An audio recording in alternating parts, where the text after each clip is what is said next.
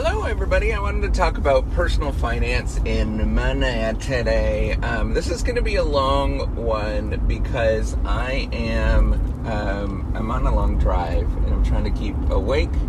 Um, we're doing something really fun. My kid is going on a class trip, and I'm chaperoning. I can't wait to do this.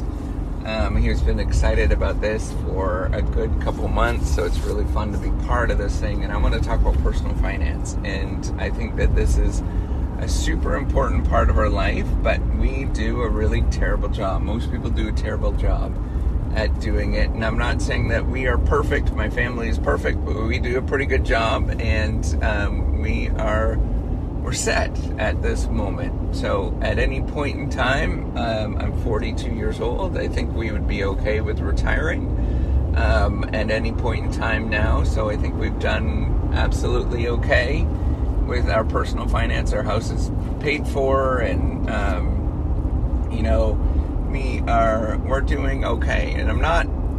This is not a bragging thing, but I want you to sort of understand where this is coming from. And I've taken a, a ton of courses and I've read all sorts of stuff on um, you know money.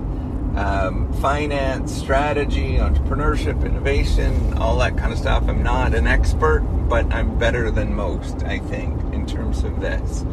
Um, and I want to sort of talk about how you can manage your money so that you can do really good things. My philosophy in general is very close to um, um, a Dave Ramsey philosophy. I just do not prefer his um, the, the the the values that he sort of promotes that are on that. Um, and I do have a different view in, in terms of the world, but a lot of the, the basics and what he suggests are actually pretty sound.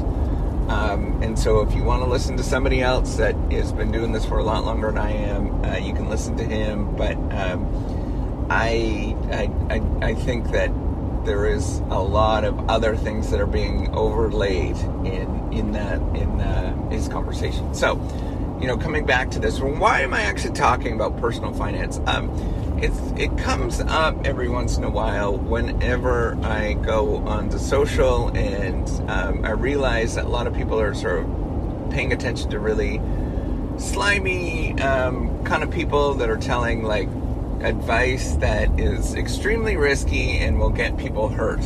Um, it will ultimately get people really hurt when they do this. And um, I don't want you to do that. I have got no benefit from from this other than making sure that you do that you live a happy and healthy life. That's my ultimate goal is that you live a happy and healthy life and that you're well adjusted and you're doing okay. Just like I do not want to create a bunch of millionaires and all that kind of stuff, although it is not hard to do. Um, and I know that seems like, oh, that's sort of superfluous or whatever, you know, like it's presumptuous, that's the word of, of him to say. It's really not. Um, it's, it's really just some basic math. Um, but the hard part is is life. It's always life, and and I want to talk about this, right? Like I want to talk about some of these things. Um, so what is going on? All right, so how do you live a happy and healthy life? Right? That's basically what personal finance is. You want to live a happy and healthy life that, that is um, long and that you're well adjusted, but then as well, maybe you have a life that sort of extends beyond um, when you're here, right? Like, I mean, wouldn't it be amazing to have a little bit of money that you pass on to your kids when you die? Or pass on to I don't know if you like cats, uh, you pass it on to, to cats. Um, so, you know, the Cat Foundation, I don't know. So, what you want to do is is um, balance your life such that you're living a um, you know a, a happy and healthy life, and that's super hard to do for a lot of people. I'm not saying this is easy. There is a lot that goes in. You can imagine personal finance. Um, involves a lot of things, a lot of things about you personally, your traits, um, your emotional structure, I guess, like how you sort. I'm a big believer. I, I you know, I've read a, a fair bit in psychology too. Um, people are people, and we're we're weird. Um, and then as well, you know, I've read a lot in sociology. We're weird, but we also like to cluster together in groups, and we're weird in groups too. So um, we need to sort of combat some of these things over the long run. And when you're doing this, what the the ultimate goal? This is the basic model in finance, anyways. It's not like woo. Um, this the ultimate goal is for you to take money that you have today and or take resources not money resources that you have today and spread it out over the future right? Um, and so what does that mean? It means taking your fun and games that you have today and spreading out some of that fun and games that you have today your joy that you have today and passing it on to your future self. Problem is is that's damn hard to do for most people almost everybody. It's super hard to do um, you know, the classic marshmallow experiment might have some of you might have heard is that, um, and I actually had a, a, graduate student that sort of applied this and did his dissertation on um, companies, companies that were able to delay gratification, just like individuals. That's what the the um, you know the experiment was was showing. They're more innovative, um, and you know we're we also found results that they they led to increased performance. It's not published research, it's a dissertation. Um, that graduate student decided to go pursue other things. So, unfortunately, I think it's an amazing idea, an amazing study, um, and I would love to pick it up again, but you know, it's it's kind of stuck. Okay, so the idea is that you have to have that ability to delay gratification today for benefit tomorrow, right? So with the marshmallow, with kids, you go into a room, the experiment the experimenter went into a room, um, stuck a marshmallow in front of kids, left the room, and then they figured how long that they um, didn't eat that marshmallow was a predictor on their long run success, and that's that's exactly what they found. Uh, later on, they tracked it over like 20 years or something like that they found that the longer the kids were able to wait and not eat that marshmallow, the more successful that they were. Um, and and it, it is the the strongest evidence that I know of that is convincing um, about this this basic principle. What you're doing is you're taking oh, and the and what they would benefit with the marshmallow wasn't there wasn't any social sanctions. I think you got an extra marshmallow. You got two marshmallows or something like at the end. Um, so it wasn't like social sanctions. You weren't going to get penalized or anything like that. You just got more benefit if you waited. Um, great experiment. I love it. Um, and it's very convincing. Okay, so you know that's the basic principle of what we're trying to do. What I'm trying to do is get you to realize that you have to give up some of your fun and games today for tomorrow. And the the idea is that you're not giving up all of your fun and games. That's silly and nonsense, right? Like that's that's going to make you sort of. There's two things that are going to happen with that. The first one is is you're going to think it sucks so much you're going to stop, um, and that's that's a bad idea because it does suck, right? Like you're going to be like, damn it, this sucks too much. It's like if you go on a really severe diet. Um, when you do a severe diet, and you just go like hardcore at it, you do it for about two days and you're like, I'm done. I'm done. This can't, just not sustainable. Um, I think we did, we tried doing the keto thing for like two days. Well, man, that was miserable. I was like, no way, man. Not to happen. Um, so we switched to, we just got rid of that. Just like anything like that. So you want to like look at how you can parcel off some of the resources at your fingertips. Again, it's not the money that you have; it's your um, it's your time, it's your social relationships, it's it's um, you know any number of different um, you know ways to control the, the resources at your fingertips, right? So you want to siphon off some of that for benefit in the, in the future. So for me, um, doing a lot of, of the you know, reciprocity project is thinking like that, right? Like, I am dedicating my time towards something that is bigger than me, um, so that I can create something that will be um, bigger and awesome. Um, you know, awesome, bigger and awesomer in um, 10 years from now. It's not really like I'm doing this today for today. It's like maybe in 10 years, this might turn into something that's really cool. So I'm dedicating a portion of whatever I'm, I'm you know, whatever money's coming in. We're continuously allocating towards this this platform, but also I'm dedicating all this time and effort. Because I don't know. That's the thing. I don't know what the possibilities lay in the future, right? Like that's the key thing with this is you're thinking about two goals in your life that really matters. Right? The first one is maximizing your short run performance. That's what everybody pays attention to. Um, and frankly, if you do that for too long, you're um, you're you're to die an early life, and you're not to be all that fun.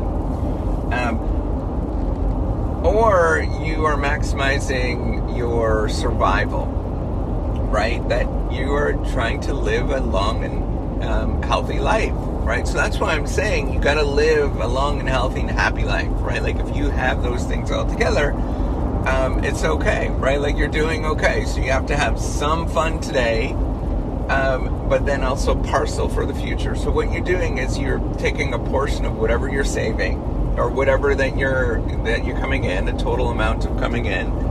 So let's say you, have got um, you know what a ten thousand dollars coming in for your whole year, which is you know on the low end for somebody that's trying to live um, for their whole life right? Like that's that's not a lot of money. That's but for a graduate student or for a you know for a undergraduate student, ten thousand bucks is pretty good. So you, you actually just take a thousand bucks from that ten thousand bucks. So so me the ratio I look at is about fifteen percent. Um, that's where it overlaps with uh, Dave Ramsey a lot. And take that fifteen thousand bucks or fifteen hundred bucks and save it away for the future. And that is long term savings with that. Not medium term, it's long term savings. It's saving for something that's really big.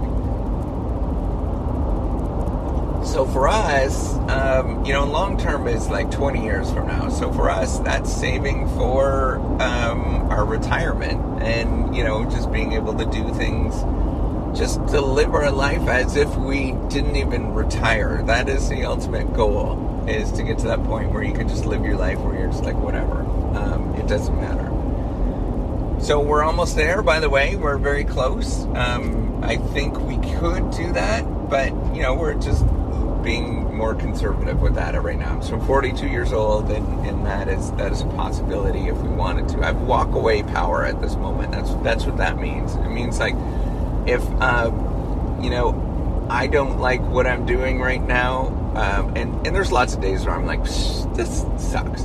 Um, but, you know, if I really don't like it, we could just up and decide and just say, screw it, we're done, um, and walk away. Okay. And, and never do it again, right? Like that gives you a lot of power, bargaining power in this situation. It's helped us out a lot. Um, helped it out sort of framing a lot of decisions in the last few years where I'm like, screw this and um, allowing us to like lean into things a little bit more when we're getting pushed around by other um, you know other forces other things that are going on so you know that's the uh, the important thing is that you're taking money away today some fun today for tomorrow. Um, and then when you're doing that you are looking at um, how can you appropriately so that portion that you take away from today for tomorrow um, is you're looking at how you can invest that properly. So investing is is is pretty easy in the sense you gotta want to like dumb it down in the sense i i don't like any of that sort of sleazy slimy stock market crap that people talk about that's crap right absolute crap um, and, and anybody that actually studies, you know, finance will tell you for the most part that stuff is just crap. Um, technical analysis and all that kind of stuff is just crap. Um, what you're trying to do is look at how you can balance your um, your portfolio or allocate the resource allocation, right? Like thinking about how can you divvy up so you've got this money, you got this pool of money, you got this thousand bucks, right? Coming back to this example, you take that um, thousand bucks, fifteen hundred bucks. So let's say fifteen hundred. You live off of eight thousand five hundred bucks, you take, and then you take fifteen hundred dollars. Eight thousand five hundred dollars, not a lot of money. Um, it's going to be super bloody hard to do. In fact, for most people, it's not possible. Um, but we'll come back to that in, in a minute. So you take that fifteen hundred dollars, right? Um, and then you divvy it out into appropriate investments. So I like to do a lot of businesses have already built-in retirement plans. Um, I like to utilize those because they generally have tax breaks associated with them. So there's a trade-off that happens. Um, generally, the retirement plans that they have, I really like investing in mutual funds. Um, they generally are not, in my experience that I've seen, are not the best mutual funds that you can get, but that's okay. You want to utilize all of the tax breaks you can get, right? So um, there's the, the the Roth IRA and um, the regular IRA in the United States. There's RSPs in Canada. Uh, you know, you're just you want to maximize those um, savings because they have tax breaks that are associated with them. That's an important thing. Those tax breaks are a really important thing. Um, it does save you a lot of money over the long run. Um, so utilizing those, but then what you're looking for with it, and people get kind of confused and like, I don't know what to do. You want to look for things that are basically matching what the market is already doing and maybe doing it might look like they do slightly better. It's super hard to figure this stuff out. There's a lot of numbers that are associated with it that are very confusing. So that's why I just simply say just do things that match the market. Because um, you have a risk of screwing things up when you do that. So that is my personal preference. However, um, and this is, I do differ on Dave Ramsey on this, and I think um, other people do um, that sort of study this stuff. And, and I think just getting the market is your best bet. But you can you can you can wait a little bit, like wait in the sense of like giving more value to more slightly more risky assets by looking for growth, um, some sort of growth mutual funds that are available, right? And they just have a, a higher, slightly higher um, growth, and all mutual funds are is divvying out. So um, there's all these different companies operating around the world, right? And every once in a while, one of those companies does really well, and they're able to go onto the public stock market, um, and they trade on the public stock market. So that means everybody around the world can invest in this company um, because they're publicly traded. And what you do with a mutual fund is you're taking advantage of investing in many little tiny um, or many com- uh, companies all over the place, right? I I own we own a bunch of mutual funds, own a bunch of companies that are um, affiliated like that that we basically own a bunch of companies, right? Like a bunch of little fractions of different companies. Um, that's what a mutual fund is, right? Like we I own Walmart, General Electric, all these, you know, IBM, all, you know, Google. I don't know what I actually own because I don't care because the mutual fund does that for me. Um, and an index fund does the same thing. That's why I talk about doing index funds or, you know, um, you know, matching the market because that just all that does is it buys in a little fraction of all these little different companies that are already on the market. An index fund is just a lot more broader. So you have um, less risk than what you would with a mutual fund. A mutual fund is more narrower. They pick and choose um, different companies to be part of those mutual funds. An index fund just as any company that's on a public stock market. That's the difference. Um, so they are a way. The reason why you you you group them together like that is I haven't got a friggin' clue in my I I'm smart. I'm I'm pretty like I'm pretty intelligent and I also have a lot of education. And um, I'm around people that are really smart as well and give me insights and tips and stuff. Um, I I would never pick a single company because I haven't got a freaking clue what's going to happen over the next few years. Um, and that's basically there's this concept called bounded rationality. That's really important. It basically just means that we cannot um, get information about the future. Um, we are forgetful. We're, you know, we're just human in many different ways. And so this plays a real big role with any of this sort of finance stuff is because we got to assume that we're human. If you are picking a stock um, and picking one individual company, a single stock, a single company, and investing in that, that's assuming that you're more than human because there are a lot of people with really sophisticated machines and really sophisticated, um, you know, abilities that are on trading on the market and they're doing far better things than you. So if you think as a little, um, you know, little basically peon, right? Like we're all a bunch of little peons that we are going to be um, more, we're going to somehow beat the market in some sort of way. You're nuts. You're absolutely nuts. You've got a lot of hubris. Um, you're very, very full of yourself. You think that you can pick the company that's going to win in the future. Um, I don't. I, I have I have studied this stuff. I'm smart. I'm around smart people.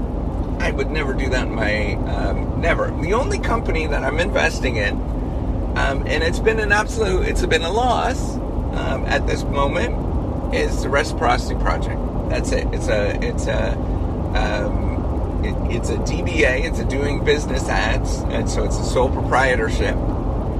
Um, and it's uh, it's been a loss. We've put in a lot of money into this thing. I put in a lot of resources in it. It's a loss, but that's okay, right? Like it's a chance I'm willing to take because it's a way of divvying out um, some of these resources in a way that I think is actually not only maybe profitable in the long run, but maybe not, right? Like I'm kind of really done with these kind of things, but hey, it's helping out people, right? And it shows people what I'm doing and all that kind of stuff, right? Like there's there's a lot of other benefits to it. Okay, so coming back to that, um, you know, taking some of your money, so that that 15%, that's I like 15%, it's just a good number.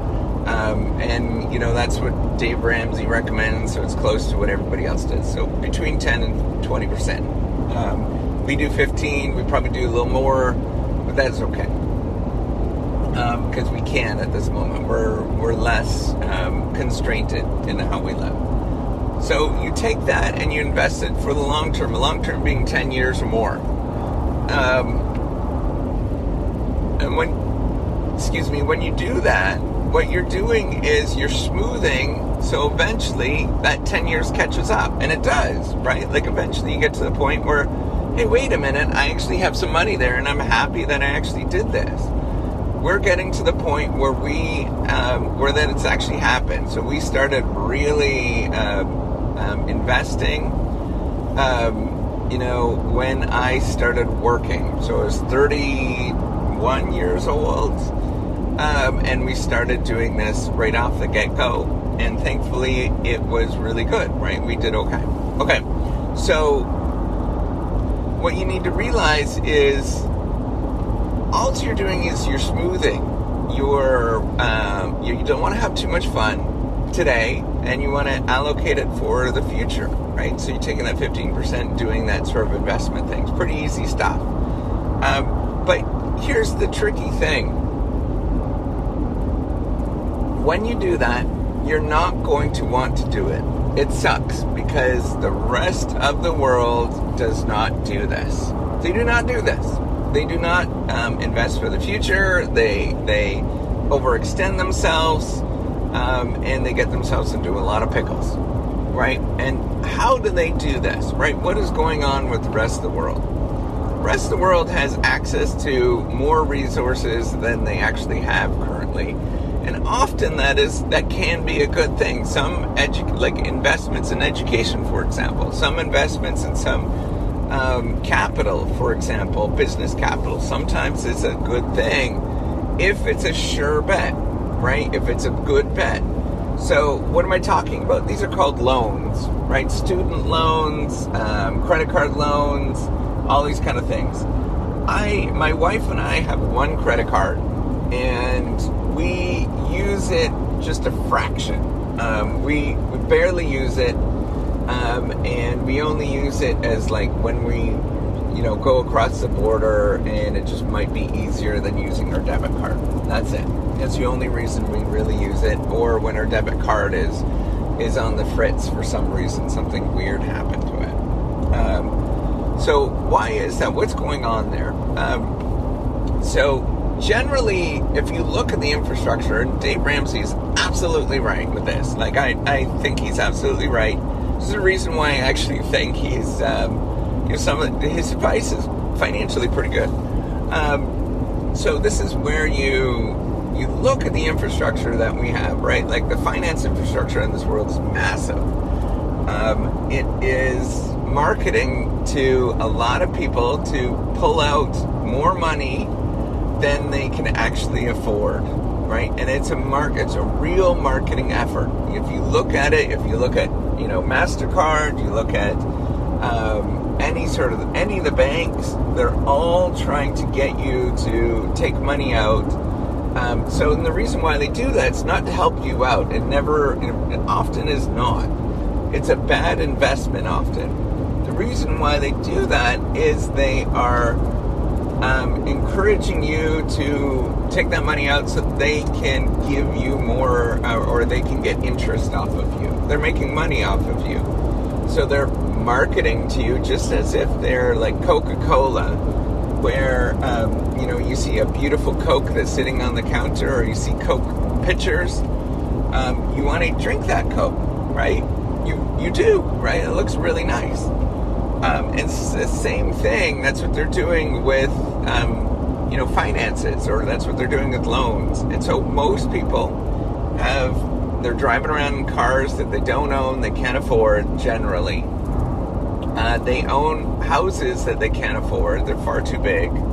Um, you know, they they are really stretched out. So most people around you are living in this sort of fantasy world that when they basically retire, uh, they will either have zero money, which is at best they'll have zero money, or they'll have negative money, and it's just at a loss.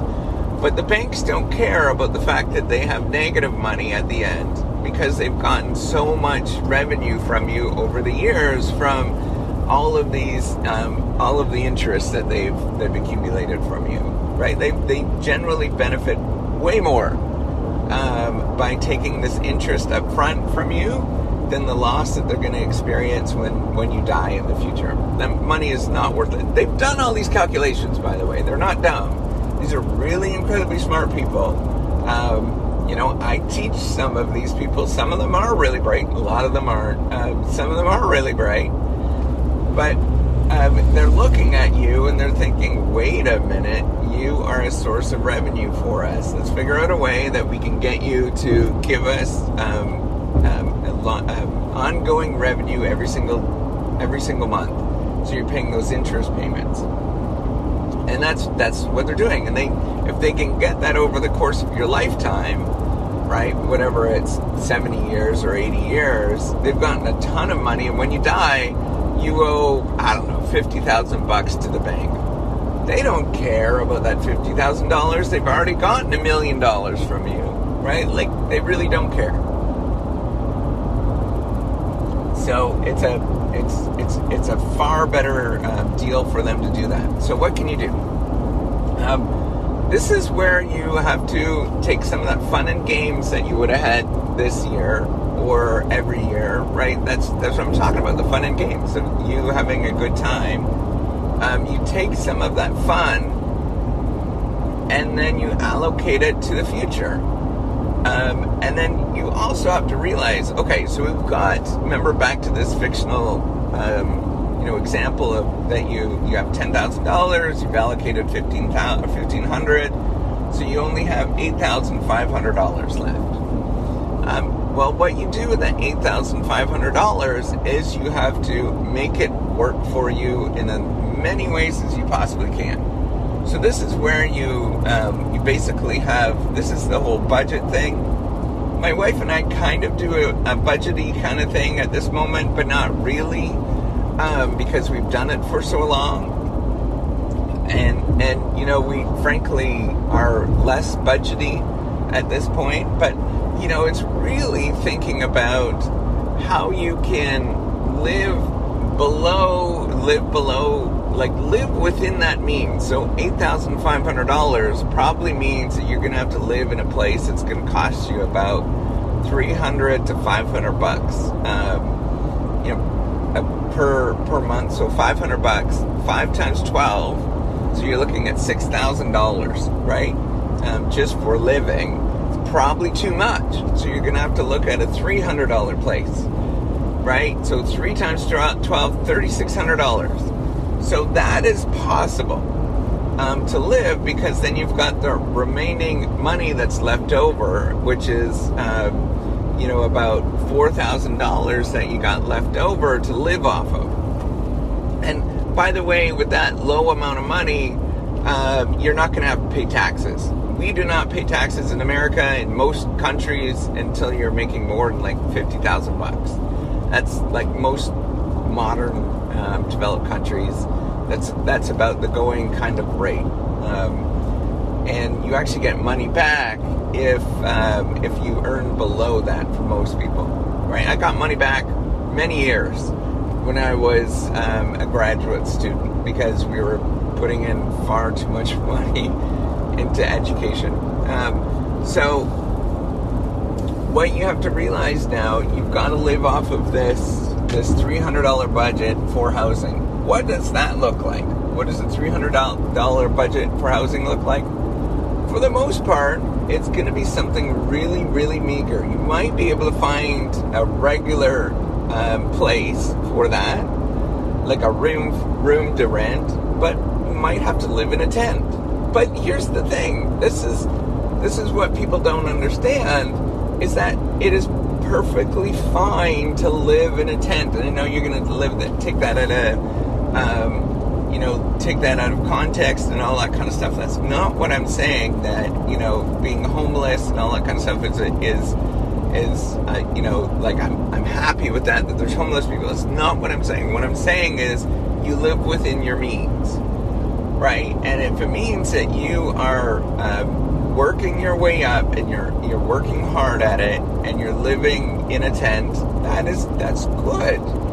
That is okay. Um, that means that's what you can do at this moment. It doesn't mean that this is like somehow, um, you know, we just have to really remove what it means to live in modern times to think about what we used to do.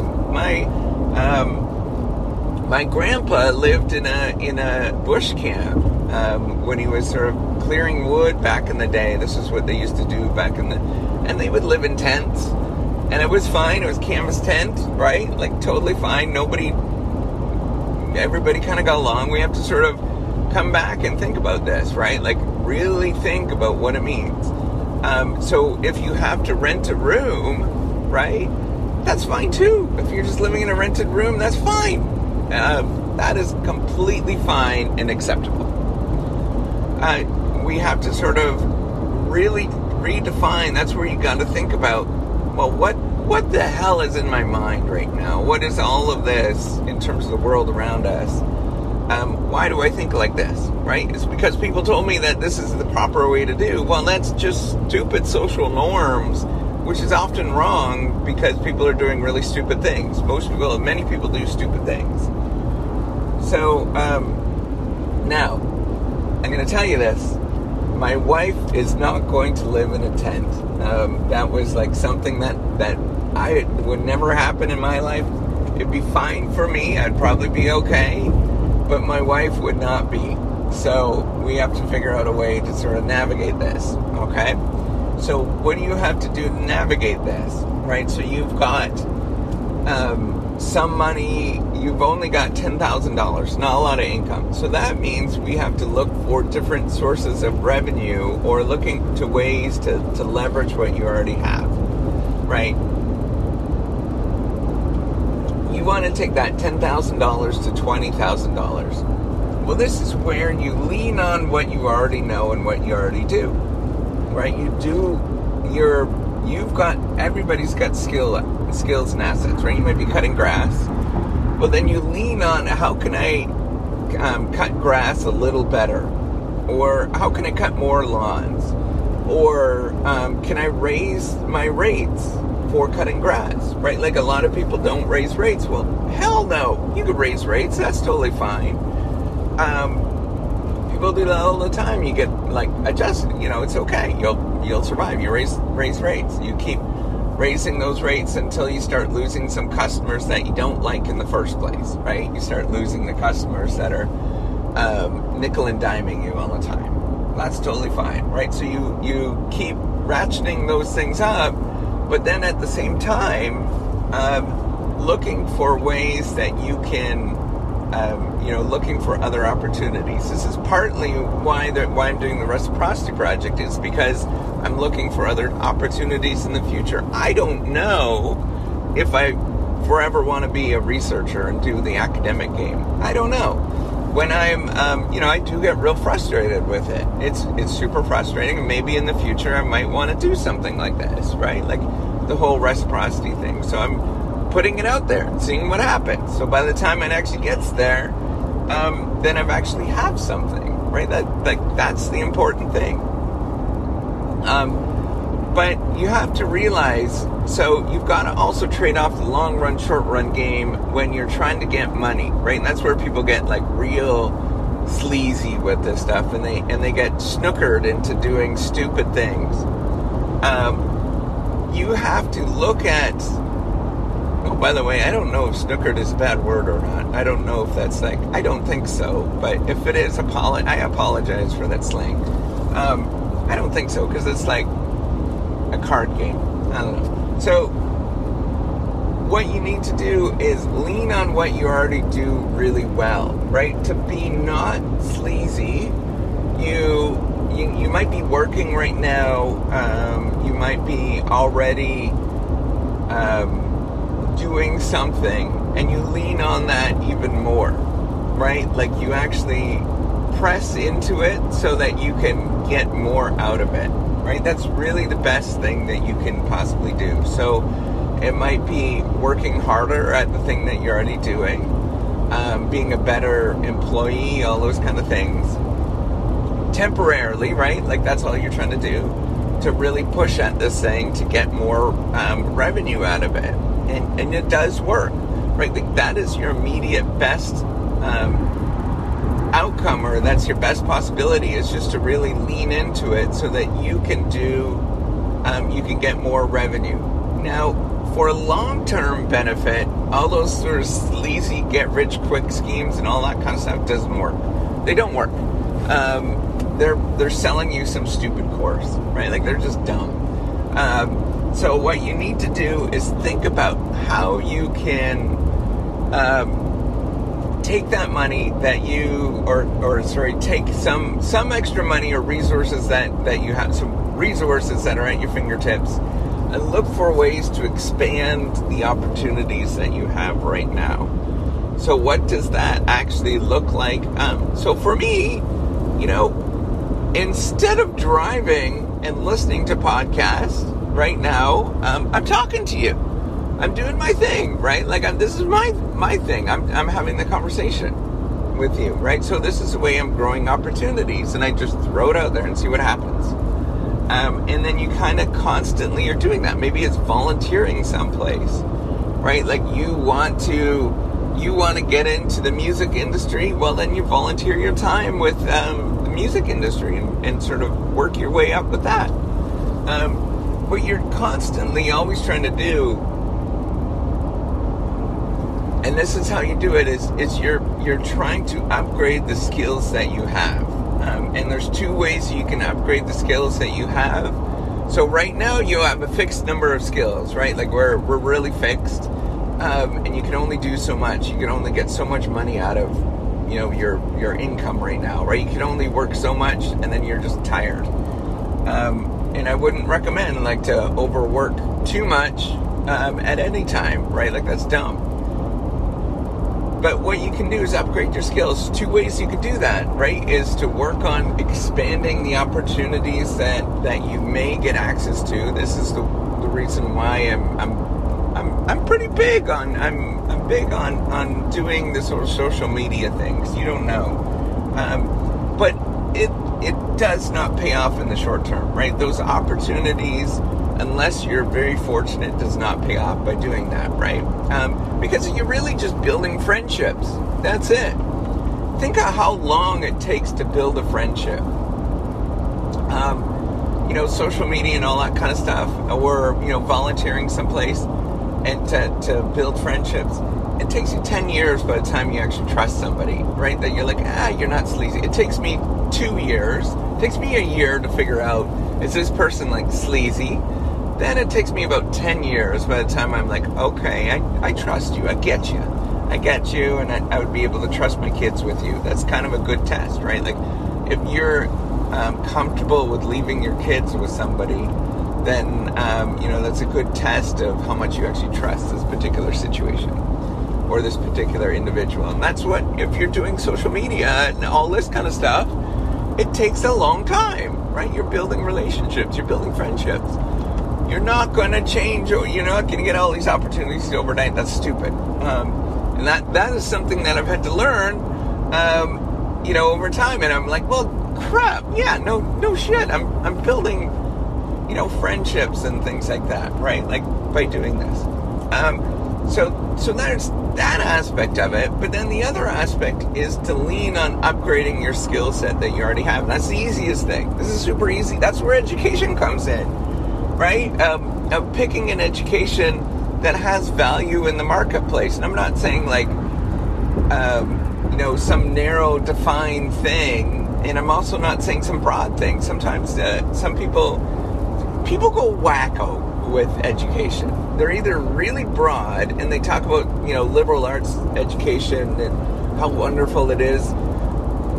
Honestly, you can't get a freaking degree with a liberal arts. De- uh, you can't get a freaking job with a liberal arts educa- education. Yeah, it may be that they're the CEOs right now. That's just because that's the way that the market is right now, right? Like CEOs at large companies, um, and they had opportunities given to them. It's like no shit like they came from rich families. If you're doing liberal arts degrees, for the most part, at some fancy Rudy Tutu college, um, you're probably rich in the first place. It's no like no guff. You're going to be the CEO in the future of some company. Um, so that's not rocket science there. Um, and then on the other side, people go too narrow and they do really dumb things like, um, you know, taking a course on I don't know, learning how to drive a taxi cab or something like that that's so narrow that um, they're stuck in that particular area, right? So you want to balance it and look for things that actually are very valuable in the marketplace and um, that give you a number of different skills, right? So if you need money very quickly, then you do the sort of short run thing and look for something that is going to pan out very quickly. So it might be like, learning how to weld, right? Welding can give you a pretty good, damn good career. Becoming an electrician, that's going to give you a pretty damn good career. Um, unfortunately, there is a not a lot of um, you know typically female-oriented careers that are like that in the trades. But hell, if you're a female, go get those jobs. Like go get those career, go do those degrees. Those are actually good, damn good careers um, you have to put up with a little bit of stupidness, but you're stronger than that. You can raise the rise the challenge. Um, okay, so there's that aspect of it. But then, if you want to, you know, have more, if you want to have like a good career in a different area where you're using your skill set slightly differently, um, and and you know, you want sort of even more long run potential then you might do something like getting, um, you know, an engineering degree or a nursing degree, a college, you know, a university level um, four year, five year degree where it is everybody recognizes a, a business degree at a good institution, um, not some sleazy institution. That's going to get you a job someplace, some right, an undergraduate degree at a good, solid institution. Normally, they're state-run institutions or you know country-run institutions that you know about. That's going to get you a job, and that will get you a job that you can have long-run potential from that. Um, so that's where you might think about those kind of things. Now, the reason why there's a trade-off in you know how quickly you're going to get money by doing those things is on the one side um, with the college the shorter term like um, community college degrees you can do those at night and you can do those at kind of different times and there's less courses involved so becoming an electrician there's a lot of um, you know a lot of um, I'm blanking on it. Uh, like hours, just I forget the, the term of it. The, the hours that you just need to put in of actually doing the job. That that's good, right? Like becoming an electrician or a plumber um, or an HVAC person. That's a good career, and you don't have to take as many courses. I think you take a year or two years of courses um, to learn about the basics of some of that stuff, right? And that's that's a good thing. And then you work at the same time, right? Um, and then on the other side, for the college, the university degrees, that's where you get the four to five year degree. But because some of most of the courses um, require you to go during this the day, it's hard to find a job of some sort, right? Like it's intermittent. Um, some of the courses towards the end, you're not going to get it like at night classes and things like that. So you have to really dedicate your time. The other thing is that the effort involved are different. Um, to do a third and fourth year university course in in an engineering degree or a business degree requires well business degree not so much. Um, they're they're easier. I'm going to tell you that right off the get-go. Culturally they're a little easier. I don't know why. I think it's a mistake but that's just what happens. Um, maybe at Wharton that's different but um, you know, at my institution it's different. Um, it's easier. But if you were in an engineering, a third and fourth year engineering course, it's a damn well lot of work, and you got to work really hard um, just to keep above water. So you can't allocate your time to working and things. So, you know, coming back to this, right?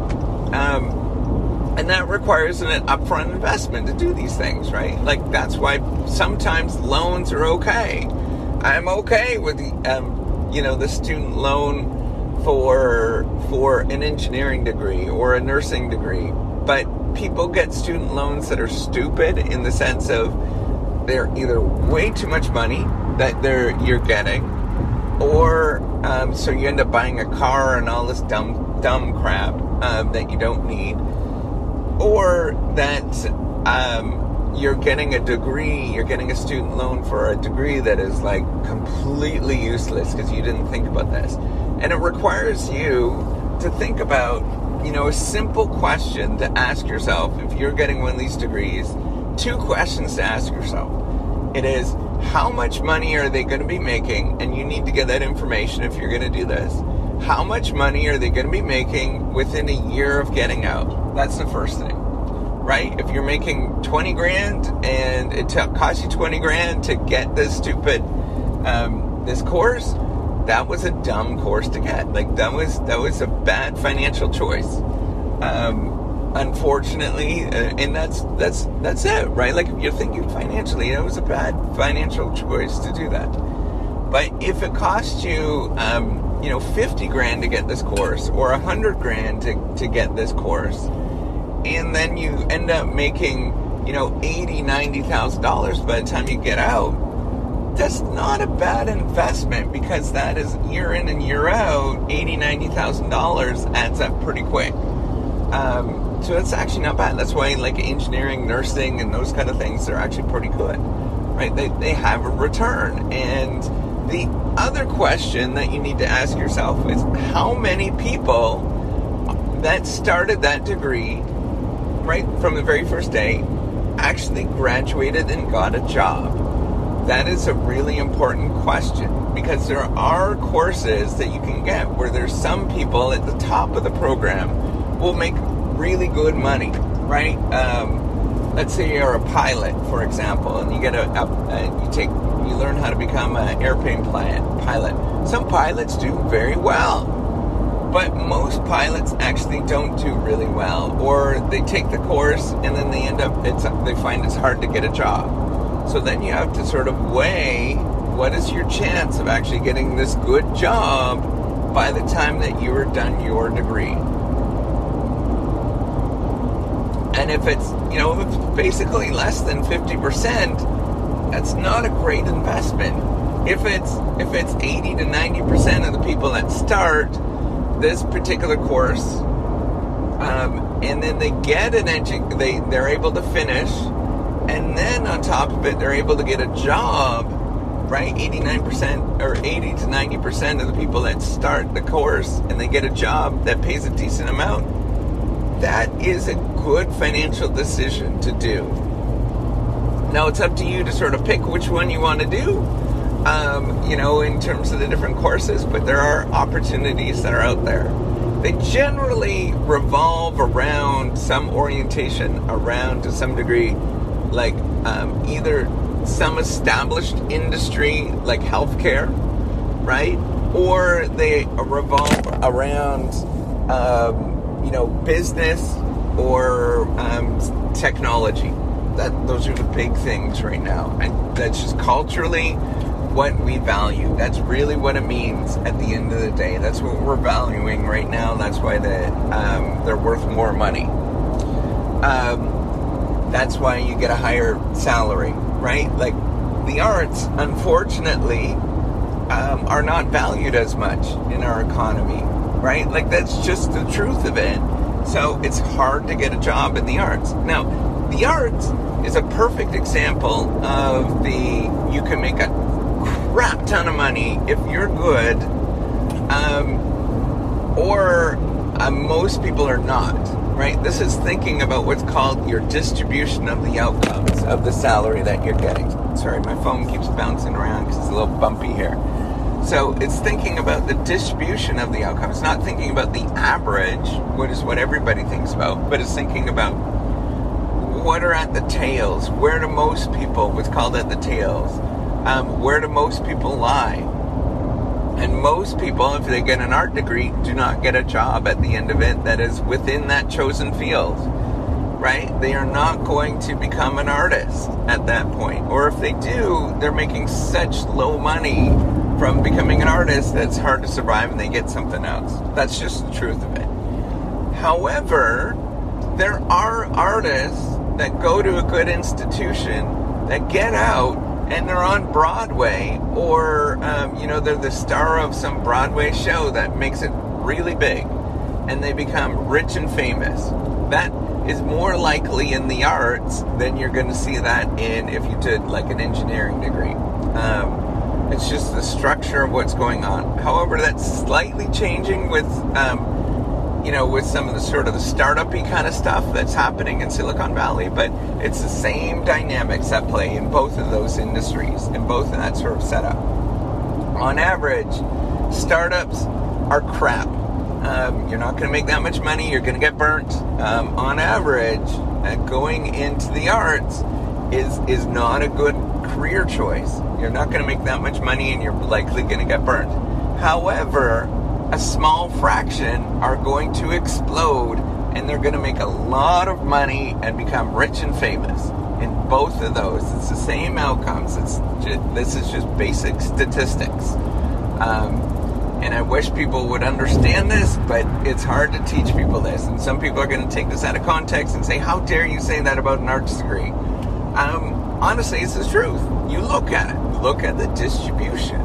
Most people that get an arts degree have a hard time getting a job at the end of it. Okay, um, so we're back. I apologize for that. Had an interruption. Might get another one. I'm again. I'm on a, a car trip right now, doing a long car trip, and um, you know, parenting calls. um, all right, so what I want to get back to is you can see that this is kind of a long story in terms of how to, you know, do personal finance. So You can see all of this feeds into things about yourself or feelings about that you have about yourself or how you sort of perceive yourself. So it really becomes very psychological um, in terms of who you are and what you are about. And it really involves you completely disregarding what everybody else is doing around you. It really is about thinking of how you can stand on your own and be okay. It means that you have to make a lot of these decisions on your by your own, by yourself, and um, know that you are a decent person when you do these particular decisions. Right? A lot of this is pretty straightforward, but at the same time, it's not because the world is pushing back on you and the world is telling you that you should act a certain way. You should live in this big, beautiful house and have beautiful cars and all that kind of stuff, when in fact you're not ready for it. You're just not ready to have that kind of stuff. You haven't got to that point. How you know you're ready for it, it becomes, um, it's an easy, super easy step that you don't even feel it. And when you don't even feel it, where you don't have an emotional response, right? The really not a big emotional response, where it's like meh. Um, it's like buying, you know, a pack of gum to do any of this kind of stuff when it feels like that, where you're just like whatever. Um, that's when you know you're probably really ready to do some of the things of you know that that are more luxury items right that you can do right? Like go on a nice vacation um, or you know some some expensive vacation or buy a nice car or whatever right? Like in um, hopefully in the next month or two um, I ordered it and, and, it's it should be coming in but we're buying a Tesla and um, we live by this philosophy of you know allocating resources for the future that sort of 15 percent and we've been doing that over and above to save for these luxury goods. Um, what we've been doing is is allocating some more money. I know that requires a larger income, right? But um, it's not going to make a lick of difference for us at all financially if I buy this this Tesla. Um, like not a lick, right? Like it's not going to matter. It's a drop in the hat, um, and that's where you should be sort of thinking about with some of these things whether you can afford it or not. Um, it should be such a, it's an easy thing to buy, and it's just pure excitement to buy this thing. And I'm not bragging in any sort of way. That's not what I'm saying. What I'm saying is thinking about how you set yourself up that you have confidence that you can push back on the world and disregard the whole world um, in terms of what they're doing and say, hey, I'm fine I can live like this below my means, and being living below my means, um, it means not having fun in games today. It means like this this kind of sucks, and um, you know, in the sense that it sucks that the rest of the world is saying you should buy something big and fancy. It doesn't suck in the sense that uh, you can have a good life. Um, I washed, or we, I cleaned a lot of toilets in my life. Um, I worked as a janitor when I was like 13, 14 years old at my church. Um, cleaned a lot of toilets, cut a lot of grass, and I still do those things today. I don't mind. In fact, that was my fun time. And I know that seems really stupid. You don't understand it, but it really was my fun time. Where on a Saturday when when the kids were small, until until I think um, you know, my oldest one was eight years old. We did not have um, a cleaner in our house. We didn't have a helper. Um, and the reason was we're saving money. We're trying to pay off our house, right? And that was an added expense. We didn't have, um, you know, we, we didn't have cable. Um, I, we drove old cars. I still my car right now is a 2011 Mazda CX-7, and we're gonna upgrade that sucker to a Tesla, which I'm happy to do.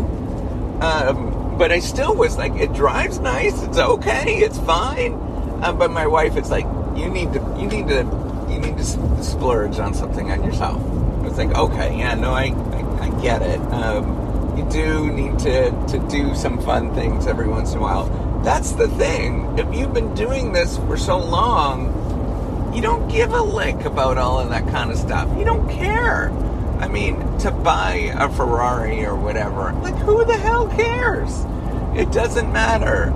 I might own one in the future. I might own a Lamborghini or a Ferrari, but at that point, again, it's going to be at a moment in my life where it means a lick of difference in terms of financial, um, you know, what happens.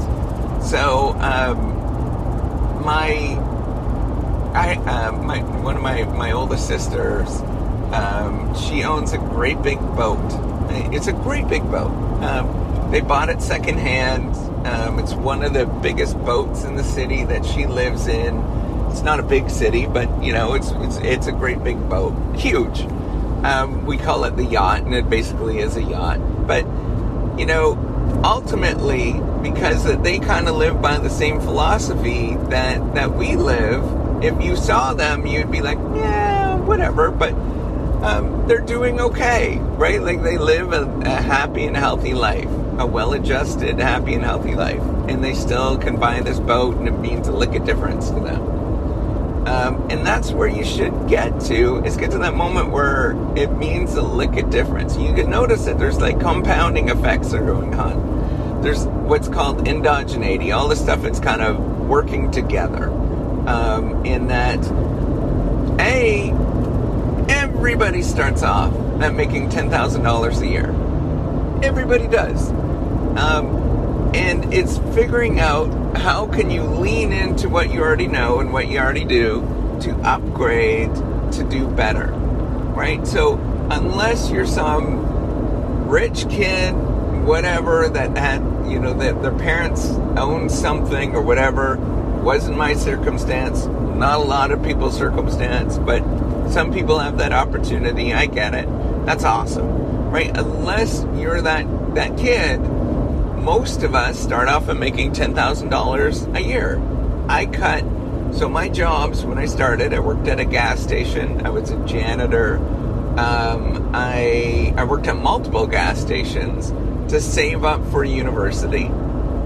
Um, you know, I was doing the janitor thing. Then, when I was in university in college, you know, college university for five years, I did a, at the University of Waterloo, they have a it's it's a co-op program where you work for four months and then you go to school for four months. Great program, highly recommend it. Um, hard to get into though. So that that I was able to do my entire university education, my undergrad with with no debt, no school loans, anything like that. So it was really, and I was thinking about all of these things I'm thinking about, right? Of what does it actually take to get there where you are not sort of stuck, right? Um, then the only time that it really did suck is when I was doing my PhD, and that was, um, you know, I graduated at a time when the market was down and it was hard to get a job, and um, you know, there's a lot of moving factors that are going on. That's a different marketplace.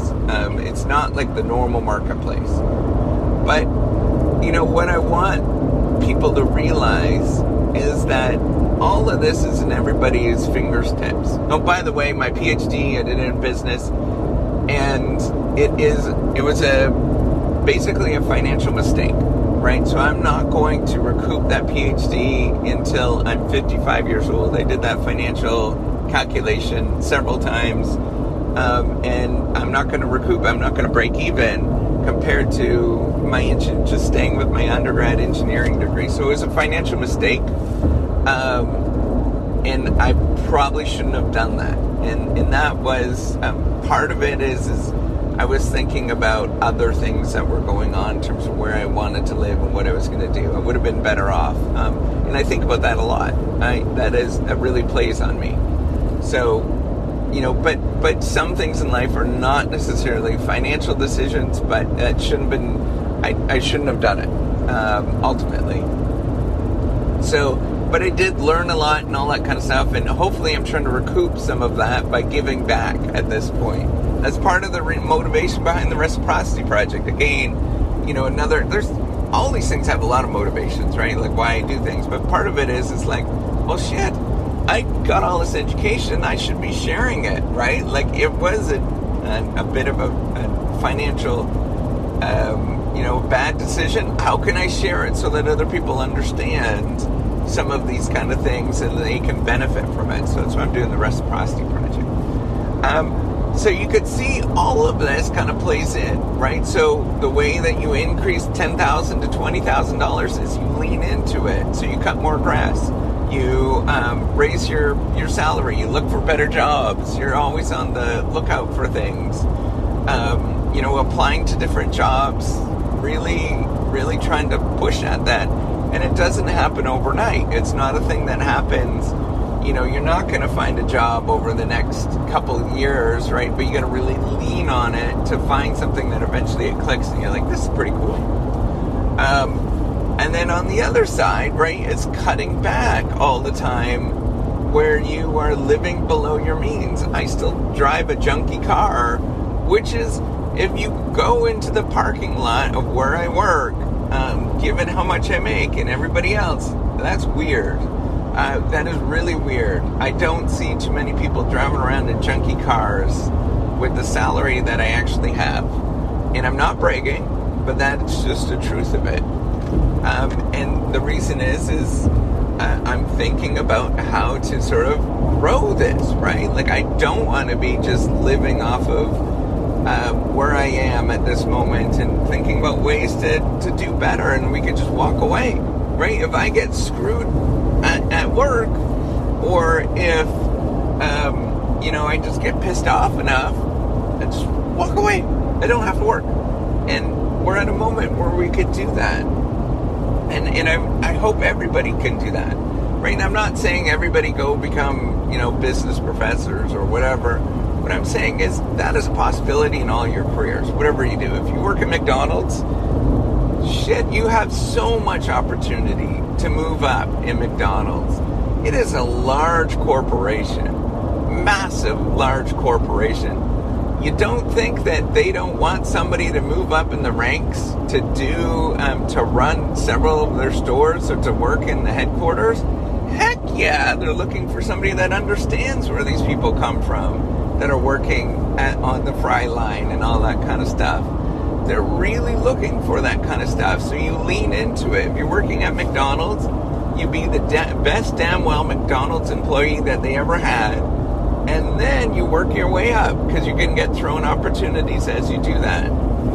Um, the other thing is to realize like it doesn't matter where if you're working at McDonald's, you're in construction, whatever, all of this stuff is at your fingertips and it means just living, leaning into it, being a good, solid citizen. That's really what I'm talking about. Good, solid citizen, um, and trying to make good choices all the time. Really thinking about is this the right thing for me?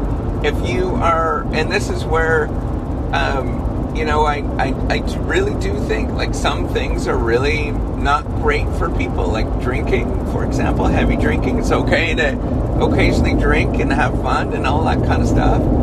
But it's in moderation, right? Like a heavy drinking is going to screw up your life. You're going to go through, you're going to get depressed. Um, it ultimately makes you depressed. It ultimately makes you feel grumpy. And ultimately is going to affect your life and career um, very much so by doing that. Smoking, same thing. Like you're to, it's expensive, right? And so you're thinking about all these different things that, you, that are in your life, like eating too much ice cream, right? Having some ice cream is great. It's awesome. I love eating ice cream. But you don't want to eat too much because then you turn into a big ice cream cone, right? Like you need to sort of think about these kind of things where you're balancing and trading off what, um, you know, what gives you pleasure today for um, you want to like look at what's giving you pleasure today, immediate pleasure, and look at, okay, wait a minute. Is this going to hurt me in the long run by having this immediate pleasure? Right? Like, um, having too much sex feels great today. It does. It feels good. But then you're going to be lazy and doing nothing, um, you know, for the rest of the, the the rest of your life if that's all you do all the time, right? Like you can't get anything done.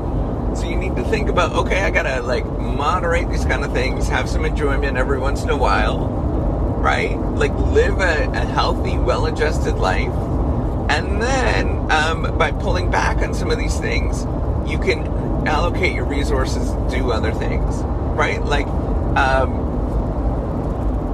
like you know, last night, right? Like last night, I went to bed early because I had to get up early, and yeah, I'm moderating. Okay, I can't stay up and watch TV and and you know have some of the things I would love to do. I wanted to put post some things on YouTube and. I, like, I couldn't do it, so it's like because I got to get up early. So I'm moderating that, pulling back some of this fun, some of this benefit today so that I can get something tomorrow. Right? I had to get up early. It's now it's 7.50. I've been driving since uh, we got up at, at 4.30 in the morning, 4.40 in the morning. Um, so that's what you're thinking about is what is it in your life that you can make stable? What is it that you can really be boring? Right? There's all of this coming together. You can see it all kind kind of comes together. What can you make boring in your life consistent um, that you are going to do okay? And then what what can you sort of trade off today? Some benefit where you're okay with trading that off for to get some benefit in the future, so you can invest in different things in the future, right? So. Um, trading off my relaxing trip of listening to podcasts and everybody else doing things to, to talk about this with you today. That is a real active trade off. My, my throat is sore. I've been talking for a long time. Um, it's a trade off at this moment where I'm like, okay, I want to, because I, I want you to benefit because I think maybe, maybe in, if you listen to this and it catches somebody in the right, right way, they listen to it over the next year. Um, they pay attention to it and they're like, wait a minute, that makes sense. And then, you know, they, they apply some of these things in their con, um, in their life. Then in 20 years, they're like, well, crap, my life is pretty good now because of this. I might reach out to that, that Professor Maslach guy and, and say thank you or, you know, help out with the reciprocity project or whatever, right? Like, I don't know how this stuff works. I don't know how this is all going to come back, but it kind of does. Not in the karma sense, right? Like, but it comes back as like, wait a minute, that that really changed my life. That really stuck with me, and um, I might actually try to reach out to this person and maybe try to help them out in different ways. And now it's not everybody that's going to do this, so that's the tricky part, right? Like that's where everybody realizes. You don't realize it's that it's a fraction right? So there's probably this video or this this podcast might get listened to a thousand times between now and a hundred years from now, but only one person might get touched enough that they reach out and actually do something. Um, and, and that's that's the name of the game, right? That's ultimately that's the name of the game. Um, and if they don't, whatever. I mean, I just put out some goodwill, and, and everybody's happy dappy, right? That's a good thing. Um, so, what I want to come back to is realizing you're really always trading off um, what you can, what you can sort of take away today, some some fun and games to give benefit tomorrow, so that you are living a happy and healthy life. And the goal is not to, you don't want to go to the extreme where you're taking off too much, right? And that's why I say 15% is good, pretty good amount, right? Um, whatever that amount is, that's whatever is good for you, that's good for you, but 15% is a good amount. Um, and so you don't want to, if you siphon off too much, if you're taking away too much of whatever resources that you have allocated to you, it sucks, right? Like you're living a, a not a great life. So part of me giving away my resources, my resources is my knowledge. It's also my time, right? I give a lot. I probably give about 15%, 20% of my time and my knowledge right now away for free on the internet, on the Reciprocity Project. Um, so everybody can sort of, you know, listen to it and, and gain something from it. And now, whether you want to give back in different ways and allocate your resources in different ways, that's completely up to you. You can you can go work at a soup kitchen and do those kind of things and enjoy it. And the reason is you're just doing it because you don't know whether it's going to come back at you at some point.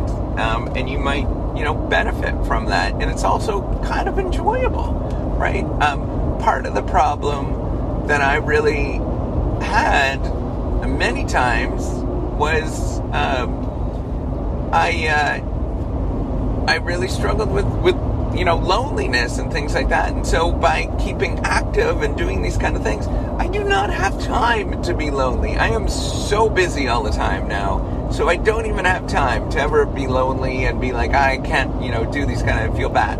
So it's just like balancing all these things. And that's where I'm saying you have a certain amount of resources at your fingertips and those resources, some of them deplete over time, like your time, um, that that disappears, and some of them get get bigger, right? Like uh, hopefully, if you listen to this and invest in index funds and and you know growth mutual funds of fifteen percent or whatever you make going forward, that will make you a lot of money. Um, and that's where there's an easy financial calculation to figure this out. Super, super easy. Um, it is, you know, to do these things, you just go onto a savings calculator on the internet. I know Bankrate has one or whatever, and just punch in. Um, on average, the stock market makes you on index funds. Now, this might change in the future. I doubt it. Really, really strongly doubt it. Makes about 10% per year.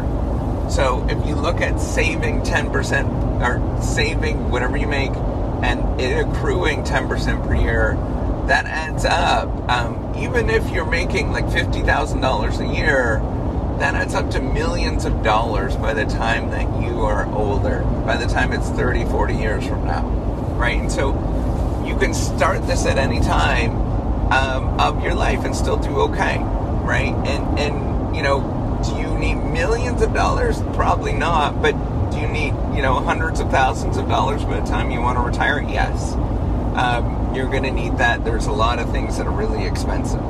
So I just want to summarize now that I've, I've done this long talk at this point. My throat's getting sore, so I need to, to, to stop. But um, I just want to summarize. Think about managing yourself as if you are a sole proprietor, a, a company, and think about all the ways that you would want that company to operate. If you want Crazy Town, the the the you know, building falling apart and, you know, all a bunch of parties all the time that are in the parking lot and, you know, there's all just crazy all over the place, then live your, you know, run your company in that sort of way where it's just crazy town. If you um, want a stable, well adjusted, happy, um, you know, business that's that's building up, that's growing, and that every year consistently it provides benefit for you, then run your sole proprietorship, you, in that sort of way where you're balancing the resources such that you're looking for long run growth, medium term growth sometimes, short run growth, um, and as well as balancing how you feel today, where you are. Um, you know, you're always trying to be as stable as you possibly can. Stability is is completely underrated. Being stable, being boring is where you actually get the returns. This is true. Actually, there's there's sort of finance studies that look at this stuff. Um, stable markets, stable businesses actually do net you benefit in the long run. Now, why is that? Why is stability so good? Why do I say that's that's a really big reason why people actually make money?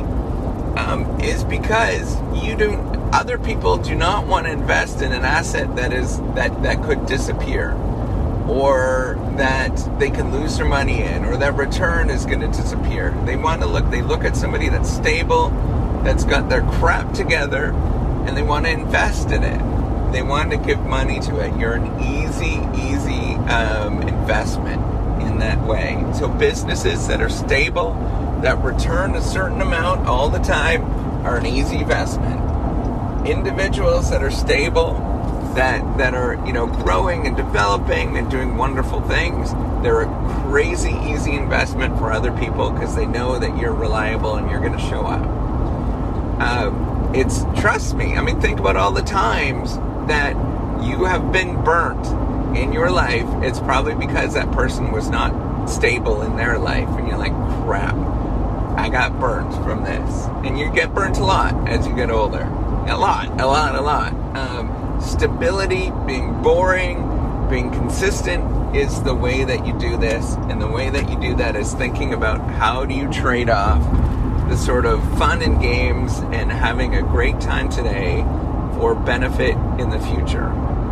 Um, that goes for trading off working too hard today because you're going to make a bunch of money um, for you know that so so that you can have some you know trading off working all the time and all that kind of stuff um, so that you can become super successful and all that kind of crap um, where you are stable so that you don't have a heart attack early on in your life or you don't get divorced or your your spouse wants to be by you or your family wants to be by you trading off all of those things that sort of immediate gratification that pushing real hard or having great big parties and all that kind of stuff it's all the same game where you're trading off all of this short run benefit for more long run survival so that you're building stability in everybody else around you. You're like glue. That's the way you think about it. I think, I, I don't know if it was on the Wonder Years or something. I think that's what there was. I remember the Wonder Years from long, long time ago. I used to watch that a long time ago.